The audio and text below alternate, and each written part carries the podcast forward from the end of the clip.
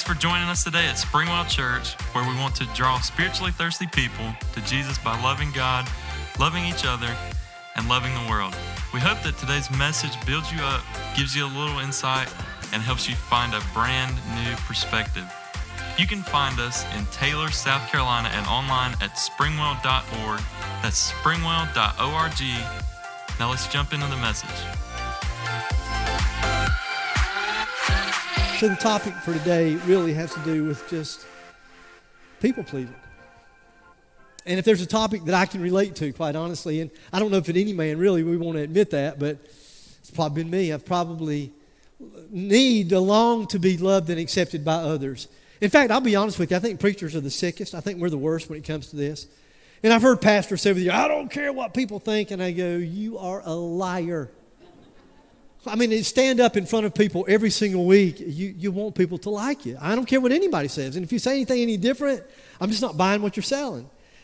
But you have to be secure in knowing that you're doing what God wants and not just trying to please people. But it's been a struggle for me over the years, especially in those early years of ministry. And it's so funny. I, here's what I wrote I wrote, I think that we all struggle from time to time with at least three fears when it comes to people. Hi.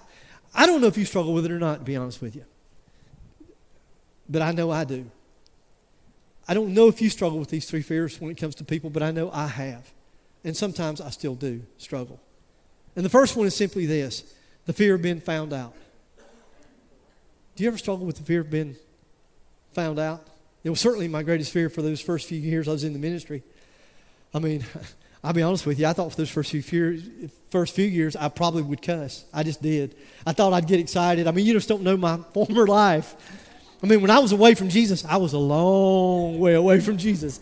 And so when I got into church, like I jumped back into church and then I was called to ministry. And, and I think that there were people that knew me, they, they thought I was probably going to slip, you know, and that's not good if you're a pastor. It's just, it's just not appropriate, you know. And, and so I would think, I would think, you know what, if my people knew who I really was, if you knew how human that I really am, you knew the thoughts that I had during the week, if you knew the things that I said, and quite honestly, if you knew the things that I did, my thought would always be if you ever found out, if you ever really found out, you wouldn't, be, you wouldn't show up on a Sunday. So the fear of being found out plagued me for a long time. But that fear is as old as Adam and Eve. In fact, Genesis 3 and because literally, I finished this message this morning about 7 o'clock. There are no scriptures that's going to be on the screen. That's, I, I, would never do that to a team of people to overwhelm them with a workload on a Sunday morning. I just wouldn't do that. So I didn't. So if you're interested and you need these verses, then I'll be glad to get them to you later. But Genesis 3, verse 8 says it like this The man and his wife heard the sound of the Lord as he was walking in the garden in the cool of the day, and they hid from the Lord. They hid from the Lord God among the trees of the garden. If you're new to church, you probably know their story. They sinned against God and in their fear of being found out. They did what we often do, right? Do you ever struggle? Do you ever worry that if people really knew who you were? Or you ever been concerned, that fear that concerns you? You want to please people, you want to appease people, you want for people to be loving and kind and, and, generous. And so, because of that, then you put on a, a, facade, really. It's not really who you are at all. And you're scared to death that somewhere, somewhere along the lines, somebody's going to find out who you actually are. So I know I've struggled with the fear of being found out. And then I think there's the fear of being singled out. I'll never forget uh, many, many, many years ago when I was a college student. Um, my best buddy, my friend, uh, my roommate of mine, we decided that we one night we'd go to revival at a local church, which I'm sure that also what all young college students do. That's not what all young college students do. And to be quite honest with you, I didn't even like church. It's the truth. I probably shouldn't say it, but I should have worked on this. It's God's fault. He should have given me more time to work on the message, right? But I got to be honest, I didn't like church. I didn't like church. I didn't like religious people. They made me really uncomfortable. I was certainly, you know, uh, fearful that they would find me out, but I also had this fear of being singled out even when I went to church. And so this night, but I fell in love with Jesus. I wanted to know more about him. And so I thought, well, it sounds like a, maybe a good thing to do would be to actually go to church. I wasn't sure. And against my better judgment, I decided to go to church. So my buddy and I, we went to this church, and I, it, for me, I don't remember, I couldn't tell you now, but in my mind, it was a huge church. And it was packed. And the senior pastor got up, and here's what he said, no kidding, he said, we were minding our own business, everything was going really good. And the senior pastor got up and he said, I want everybody that's a visitor just to raise your hand. I thought, oh. And I thought, I ain't raising my hand. No, sir, I'm not raising my hand. You're not going to get me. And so, you know, my buddy said, Oh, come on, come on. I said, We slipped up our hand. He said, So here's what we're going to do. We're going to start over here. And everybody that is a visitor, that if you slipped up your hand, I want you to stand up. I like to swallow my tongue. my heart started beating, my hands started sweating, I started saying bad things again. Okay, I was cussing that man. I'm just saying I was. And, and, and I was nervous, and I thought, what am I going to do? And we started over here. You had to stand up, tell everybody your name and where you were from. The whole place was full of visitors. I mean, I was scared to death. And finally, it got to me. I stood up and I threw up all over the floor. I'm just kidding. I'm just kidding. But I wanted to. I wanted to. We were singled out. I think that most of us understand the fear of being singled out. And then I think, for me, maybe my greatest fear has been the fear of being shut out. I'll never forget several years ago, this is a true story. Several years ago, we had a man visit with us one Sunday morning who was desperate to find Jesus. He was desperate. I had the good fortune to be able to talk to him. You could see it in his eyes, you could hear it in his voice. He was, as we would term it here at Springwell, he was spiritually thirsty. He certainly didn't know anything about Jesus. He was looking, he was confused about a lot of things, but he had a hunger and a thirst in his heart. He, he really, really wanted to know. He'd been visiting a lot of churches in the area. And if I'm not mistaken, it was the Sunday before he visited Springwell, or maybe that very morning, that he visited another church. And they told him that he had to leave. They told him he had to leave because of the way that he was dressed. And they literally said, We don't want your kind. Your kind's not welcome in our church.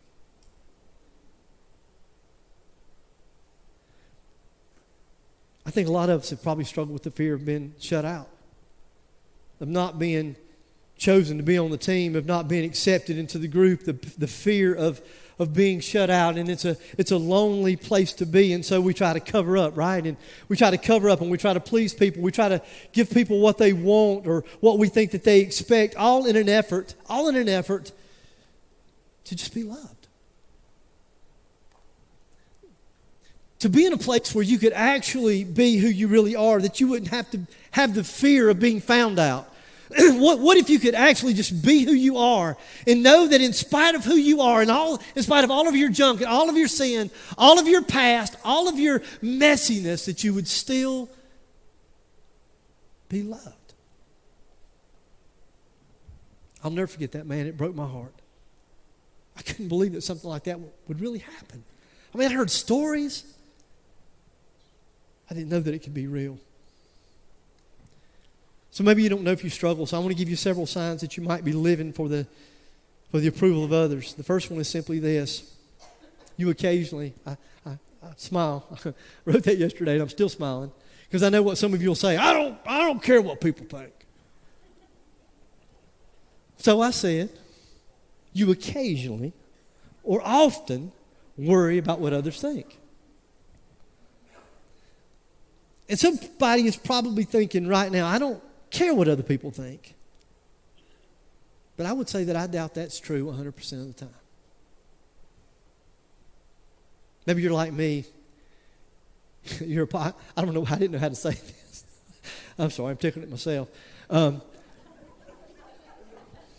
you should be up here sometimes. I have a really good time all by myself. I just invite y'all to join the party. So I wrote, I'm a pocket worrier. I don't know what that means. So I just made it up. And so I'm a pocket worrier of what people think. In, in other words, in other words, let me define that because you don't have a clue what that means. I'm not sure I do. I don't care what most people think. I don't care what a lot of people think, but I definitely do care what some people think. I care what my family thinks. I care what my wife thinks.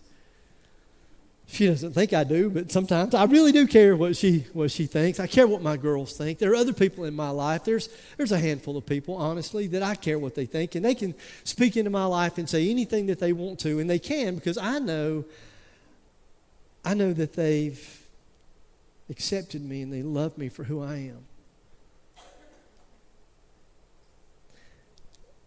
And honestly, my mom used to tell me this growing up. She said, Son, you know what your problem is? I go, Well, Mom, I got a lot of them, I'm sure. but which specific problem are you referring to today? And so she would say, You have that, you just, you just have that I don't care attitude. And quite honestly, I did. And I can honestly stand up here and tell you, the people that know me well will tell you that I really don't care what a lot of people think. I mean, I really don't.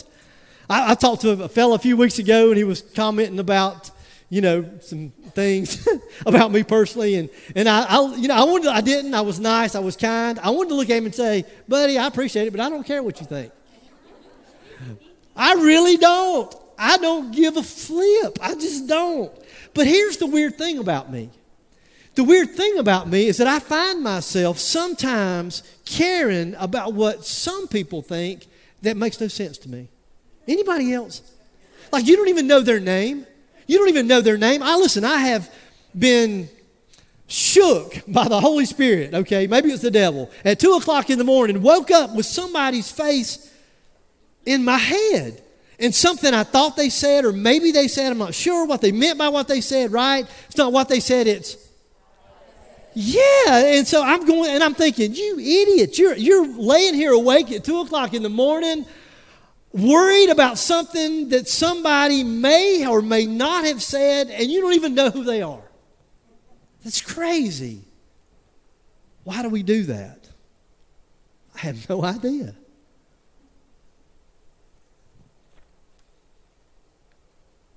How many of you would say that, you know what?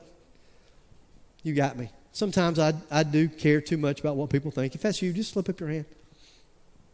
If you're not raising your hand right now, you're afraid of what we think. Just kidding. Second sign that you might be living for the approval of others is that you're often, often overly sensitive. Wow, I hate to admit this. See, I've got to have more time to prepare for these messages so I can talk to some of y'all and talk about your junk. Leave me out of it. I didn't have anybody, it was just me for the last few hours, and so there you go. You know what's been amazing to me over the years? You know, it doesn't matter how many people attend Springwell on a Sunday morning. It doesn't have how. It doesn't matter if every single one of those walk up to me after the message and say, "Dude, you're the man." I mean, like, you are the man. You are a preaching machine.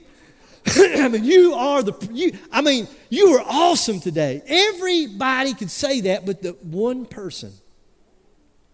Are y'all with me? And I think, why do I let that one person bother me? I don't know. I guess it's because I'm still seeking the approval of others sometimes. It's crazy. You know, maybe for you it's different. Maybe it's, you know, it's that new outfit that you know you look good in. You know, you went to the store and you bought it. You know, you looked in the mirror and you said, Ooh, I look good. And then, and then the sales clerk said, You know, those jeans are so slenderizing on you. And you said, I'll take five pair. And so you bought those jeans, you know, and you got the right shirt, and I mean, and you, and you go out and you're out with your friends, and you're just, you know, you're just doing everything you can. Maybe some new shoes, and you know, you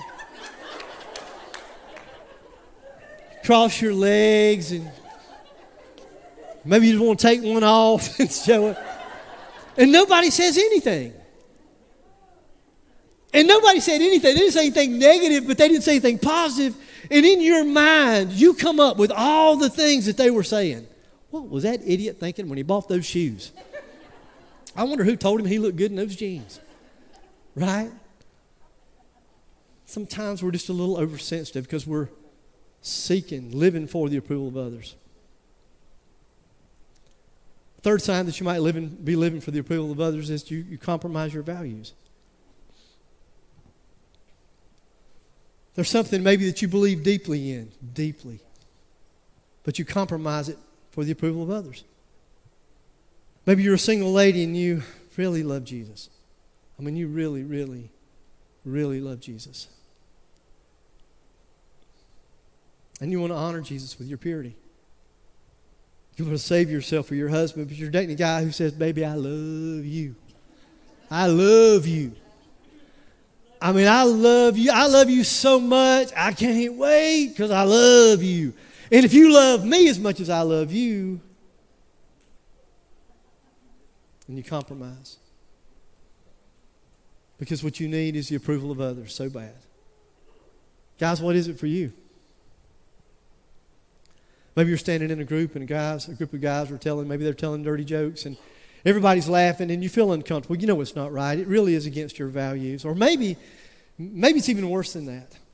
Maybe somebody walks by and maybe that person is, is struggling with a weight issue, and so maybe they make fun and maybe they say nasty, ugly things, or, or maybe they make a racial comment. It's, it's totally unnecessary, it's nasty, and it, it makes you nauseous and sick, and you want to say something, but you don't, and you just shrivel up and you compromise your values because you long for the approval of others. And you're afraid that if you spoke up, you'd be shut out. Or you really believe that being debt free is the right thing. You want to be debt free. You long to be debt free. You want to manage wisely what God's blessed you with, but you keep end up, you keep buying things that you really don't need with money you don't have to impress people you don't even like. I know, think about that. It's good. You compromise your values because you want people to like you based on what you have the car you drive, the clothes you wear, the neighborhood you live in. And it's killing you. It's killing you financially. It's putting a strain on your relationships. All because you want to impress people. Finally, you might be looking for the approval of others. Oh my goodness, I wrote this one just for me. If you have a hard time saying no, boy, I've struggled with that. I have so struggled with that. I love people. I love the people that God's given me to pastor, to shepherd, to love. I don't know that I use the term in my head, shepherd, pastor. I feel like it's the people that God's given me to love, and I want to love you faithfully. I want to love you consistently over the long haul. And so for me to say no was for a number of years was I just couldn't. I just could never tell anybody no. And maybe you've been that way too. You long for the approval of others. You want people to like you. And I knew that as a pastor, all I had to do was to say, I'm sorry, I can't. I, I can't, I can't be at your third cousin's toenail removal. I, I, can't, I can't be there. And, and then suddenly people go crazy, and people that you thought loved you and accepted you would talk about you like you were a dog and say, Well, you don't love our, you don't love me, you don't love our people, you don't love our church, you're just one of those, and just go off on you. because I couldn't say no, because I was afraid. I needed the approval of others. Proverbs 29, verse 25 says, The fear of man will prove to be a snare. The fear of man will prove to be a snare, but whoever trusts in the Lord is kept safe. That word snare, it's an interesting word. I love it. It's an interesting word in the Hebrew. It carries with it the thought of a ring that somebody would place in the nose of an animal to pull that animal and to lead that animal around. So, in other words, fearing people is letting other people lead you around, literally lead you around by the nose. So, how do we overcome the disease to please? That's my best thought all day. I just liked it. I just thought it was awesome. Let's just say it together. The disease to, isn't that awesome? That's all I got. If you want to cure the disease to please, I just got one thought. But it's a big one. I want to try to develop it over the next few minutes, and I hope that you'll, the Holy Spirit will breathe on it, and I hope that it'll bring life to you. And really, I hope that what it'll do more than anything is bring freedom. Freedom to your weary, tired soul. Here's the thought focus on what God did, not on what you've done. Focus on what God did, not on what you've done. Galatians 1, the Apostle Paul said this. He said, Am I now trying to win the approval of human beings or of God? Or am I trying to please people? If I were trying to please people, I would not be a servant of Christ. And it's okay, so you're lost right now. Let me help you catch you up. Just so you know, Paul planted this little church in Galatia, and then he moved on to another church. And that's what Paul would do. Paul would go somewhere, stay for a period of time. He would lead people to Jesus. He would plant this little church. He would start this little church. He would develop leaders. And then he would go to another place and he would start another church. While he had moved on, gone to another place to start, to plant another church. And then he heard that these people in Galatia were being led astray by, by this teaching from some really some, from, from, they were religious folks, not bad folks, really. They were just religious. And here's basically what they said they said, Jesus is awesome. We believe in Jesus, yay, Jesus. But it's not just Jesus that saves. I mean, like, he's awesome. Don't get us wrong. Like, we believe that Jesus is awesome. It's just, the thing of it is, is that Jesus is not enough on his own. I mean, yay, Jesus, okay? So you got Jesus, and Jesus died on the cross. Man, that's awesome. But here's the thing it's Jesus plus the law. And that's what, that's salvation. And, and before you beat these people up, you have to understand that for thousands of years, that's all they knew was following the law. And the law, if you're brand new to church, you've heard of the Ten Commandments, right? Those were, those were really Ten Commandments. It was the law that was given to the people by Moses that would help them to know how to live, how to live a righteous, good, honest life how to relate to God, how to relate to each other. It was awesome.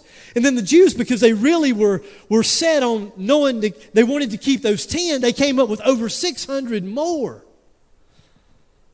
Wow, I struggle with the 10. How about y'all? 600 more, not because they were trying to be legalistic in the beginning, because they were doing everything they could to keep the 10, because the 10 kept them righteous and in a right standing for God. So then they accused Paul of not preaching circumcision to make it easy for Gentiles to join the church. And I just threw you a curveball, and you're going, What? Like, how did we get to circumcision? Like, what did that have to do? Where is that? Is that in the Bible? you want to avoid all the men who, if you haven't been circumcised, go. So, what is that all about? Let me see if I can give you a little bit of history. So, back in the day, if you were a non Jewish man and you wanted to become Jewish, if you wanted to be right with God, in a right standing with God, and these people would do that, they weren't born Jewish. But they would look at the Jews and they would say, you know what? I'm buying into your God. I think like your God is the God of all gods. I mean, there's other gods, other people worshiping other gods, but your God is the God. I want to become Jewish. And, the, and these Jewish folks would say, cool, you can do that, but there's going to be some things you're going to have to do. There's going to be some hoops that you're going to have to jump through. And for several hundred years, those things would kind of change. There might be a list of maybe 10, 15, 20 things, but there were about five things that were pretty consistent for several hundred years. And the top thing on that list, if you were a non Jewish male of any age, of any age was circumcision. Well, that's not going to be the kind of thing you want to stand up on a Sunday morning and say, All of you that want to accept Jesus, come down and be circumcised. You know, and so, and so, here's the people saying, you know what, you just you're just trying to appease men. You want to grow your church. You want people to come to the church. And so you're cutting out the circumcision thing. And Paul said, That is not true. I am preaching the truth.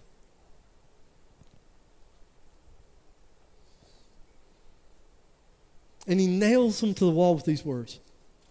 In Galatians 1, he says, I'm astonished. I cannot believe that you're so quickly removed from the gospel of Jesus Christ, which is really not the gospel of Jesus Christ. It's, a, it's another gospel, it's a perverted gospel. And I can't, I can't believe that you would embrace this truth and you would turn to a different gospel. What are you thinking? So, for all these thousands of years, you've had the burden of being good enough, of, of working hard enough, obeying the law. And then you would mess up, and, and, then, and then there would be a lamb, and it would be that lamb's blood would be shed, and then there would be the forgiveness of sin. And, but you'd have to go through that every year. And, and I'm telling you that the Lamb of God, Jesus was the Lamb of God, and He went to the cross. He died on the cross one time to pay the penalty for sin. It's done. It's done. You don't have to worry about the law anymore. Not that trying to be righteous is a bad thing, but you don't have to be on the performance treadmill anymore. Stop it. Can be free from the law. What are you thinking? And then he says, this, speaking of these false teachers, he says, Evidently, some people are throwing you into confusion and trying to pervert the gospel of Christ. But even if, even if we or an angel from heaven should preach a gospel other than the one that we preach to you, let him be under God's curse. Dude, you can look this up any way you want to. I'm telling you, this is not good. Literally, what Paul was saying, that person that's preaching that gospel should be damned. Did that hurt? Did that blow you away? Did that like somebody just woke up and said, Did he say what? What did he just say? What I think he said? Yeah. The strong language. Paul said, I, I'm not trying to please men. This is the truth. In Ephesians 2, he said it like this He said, It's by grace that you've been saved through faith. It's not of yourselves. Stop it. it. It's the gift. It's the gift of God. It's a gift. You can't earn a gift. It's a gift for Pete's sake. It is the gift of God, not by works. See, he knows what he's talking about. He's looking at a group of people that have, have had the burden of the law for thousands of years that I've got to I've got to do everything just right. And if I miss a if I miss a, a law, if I don't do something right, then then I, I'm going to go to hell. I, will I'll be separated from God. I'm, I'm doing everything I can do, and it's not enough. And he said, That's the point of Jesus you can be free. You can be free from that law. It's not the law's bad. He said that in Romans. It's not that the law is bad. It's good. But it's not salvation.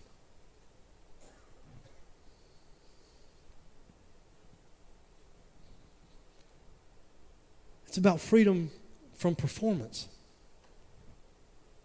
When you're dependent on your good works, to save you, then honestly, folks, it's all about you. And you know those people, don't you? If you, don't, you know some religious people that are always looking their, down their self righteous nose at you like you're a piece of junk.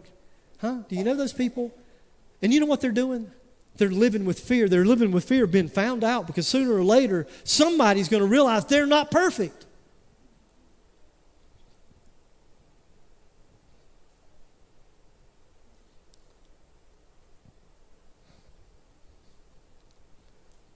If you live with the fear of not being enough, then not doing enough, it's too much to carry.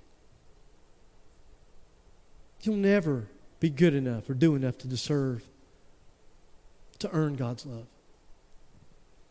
If you're a follower of Jesus, then God approves of you through Christ. You hear me? That's, that's, that's where you get your approval.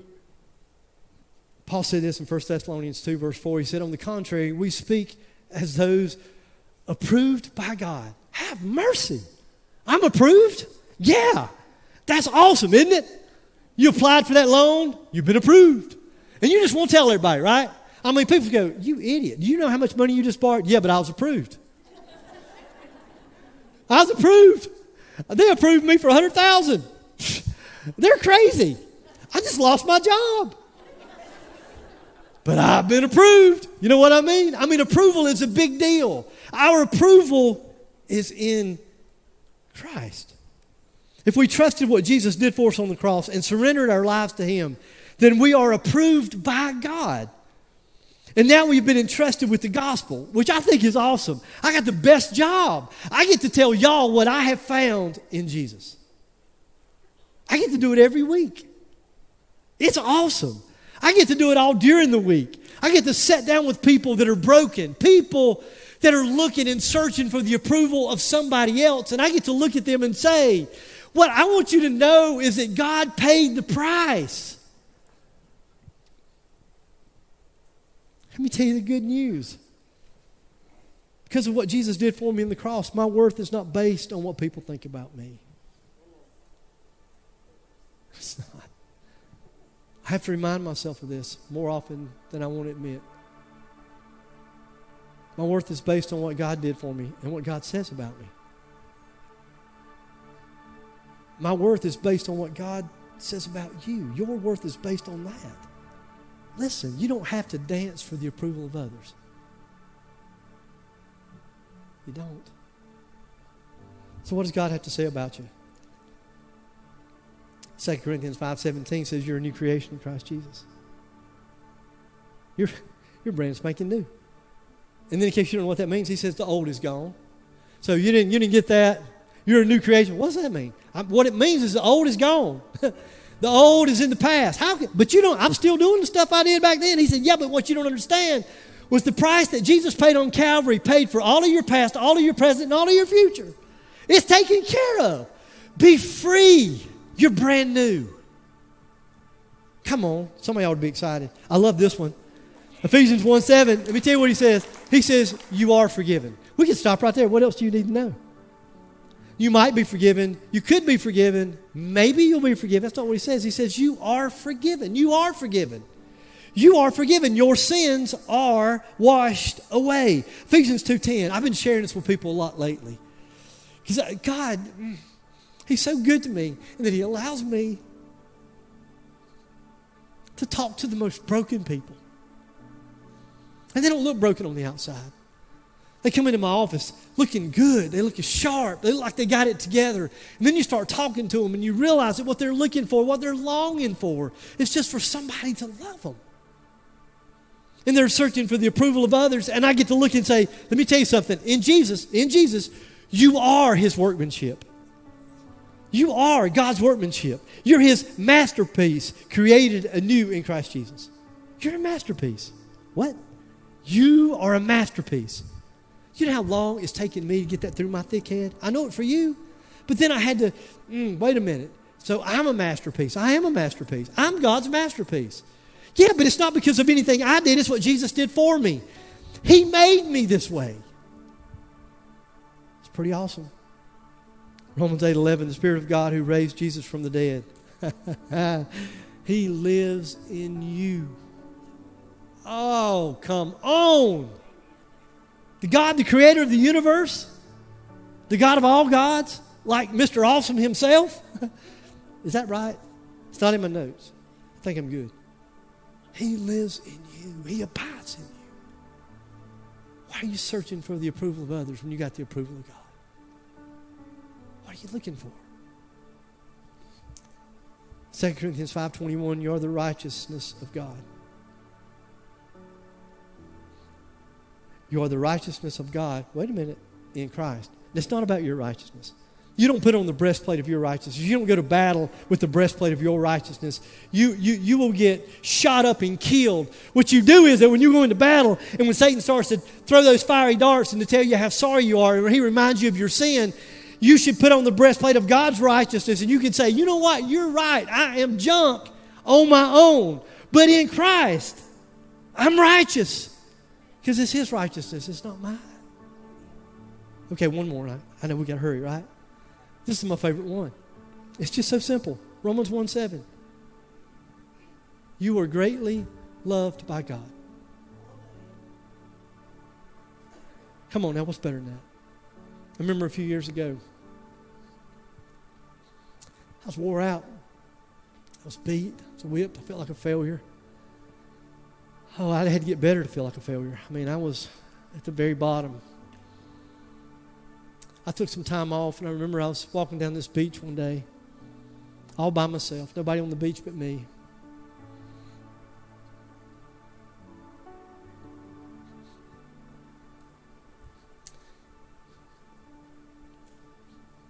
And my Heavenly Father whispered in my ear, and this is what He said He said, I love you. And, and it, you think, well, it was just you. That was you talking to yourself. How do you know it was God? Because I wouldn't come up with that on my own. I was at the bottom. Don't you understand? I didn't feel loved. I didn't feel worthy of anybody's love. I didn't feel worthy of God's love. I didn't feel worthy of my wife's love or my children's love. I was at the very bottom. In fact, it was so real to me that I literally stopped. I turned around to look. I heard his word. He whispered in my ear. He told me that he loved me. And from that day, I just said, what else matters? What do I care anymore about what anybody else thinks? So maybe you're here this morning and you're a follower of Jesus, but you would say, Truth is, I do battle maybe way more than I want to admit with what others think. If that's you, I promise you, this is a safe place. If that's you, could you just slip up your hand? No, I'm not. Everybody's heads up. I'm not bowing heads and closing eyes. Can I pray for us? Lord, I know that freedom is so sweet. Freedom. Lord, being on the performance treadmill trying to seek out the approval of others will wear you out. Lord, for those of us that have just been honest to say that we care way too much sometimes what other people think, Lord, I pray that we can focus on what you did and not what we've done. Lord, would you speak to hearts? Would you be able to take this message in some way, God, and be able to use it as food to nourish a, a thirsty, hungry soul? And God, it would be so cool if right now you could just whisper into someone's ear and just tell them that you love them. That would just be awesome.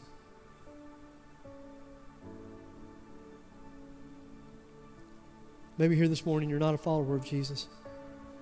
And maybe your, your thought has been, I've just, there's no way. I'm not good enough. I'm not good enough for the love of God. I, there's no way He could love somebody like me. I just want you to know that that's a lie. I want you to know that God's crazy about you. He's absolutely crazy about you, and He proved His love. Those aren't just words on a page. He sent His Son. He said, I love you so much, and there's a problem in our relationship, and it's your problem with sin. And so I love you so much that what I'm going to do is send my Son to take care of the sin problem. And Jesus said, I love you so much that I'm willing to go to the cross and to pay your sin debt. That's a crazy kind of love, isn't it? And on the third day, he was raised from the dead and he's alive. If you're here this morning, you're not a follower of Jesus, and you just need to be loved. You need to feel acceptance that I'm telling you, He's the one you need to run to. If you're here this morning, you're not a follower of Jesus, but you'd like to be. And maybe you'd pray a prayer or something like this, just right there, silently, quietly, right there in your seat. You'd say something like this. Maybe it's just Heavenly Father. sweet, sweet Jesus, please forgive me of my sin. I need you. I desperately need you. I want to thank you for your love that's more than I can comprehend. I can't even wrap my brain around it. I just have to accept it. And from this day forward, to the best of my ability, I just want to follow you. Lord, thank you for the power of your word. Thank you, God, for the kind of love that, Lord, I still I still feel so inadequate when I try to explain it, to describe it. I can't paint a good picture of it. It just never seems to be enough. It's your love is too great. It's too wonderful. It's too extreme. But I sure am thankful for it. We love you. It's in your sweet name that we pray. Amen.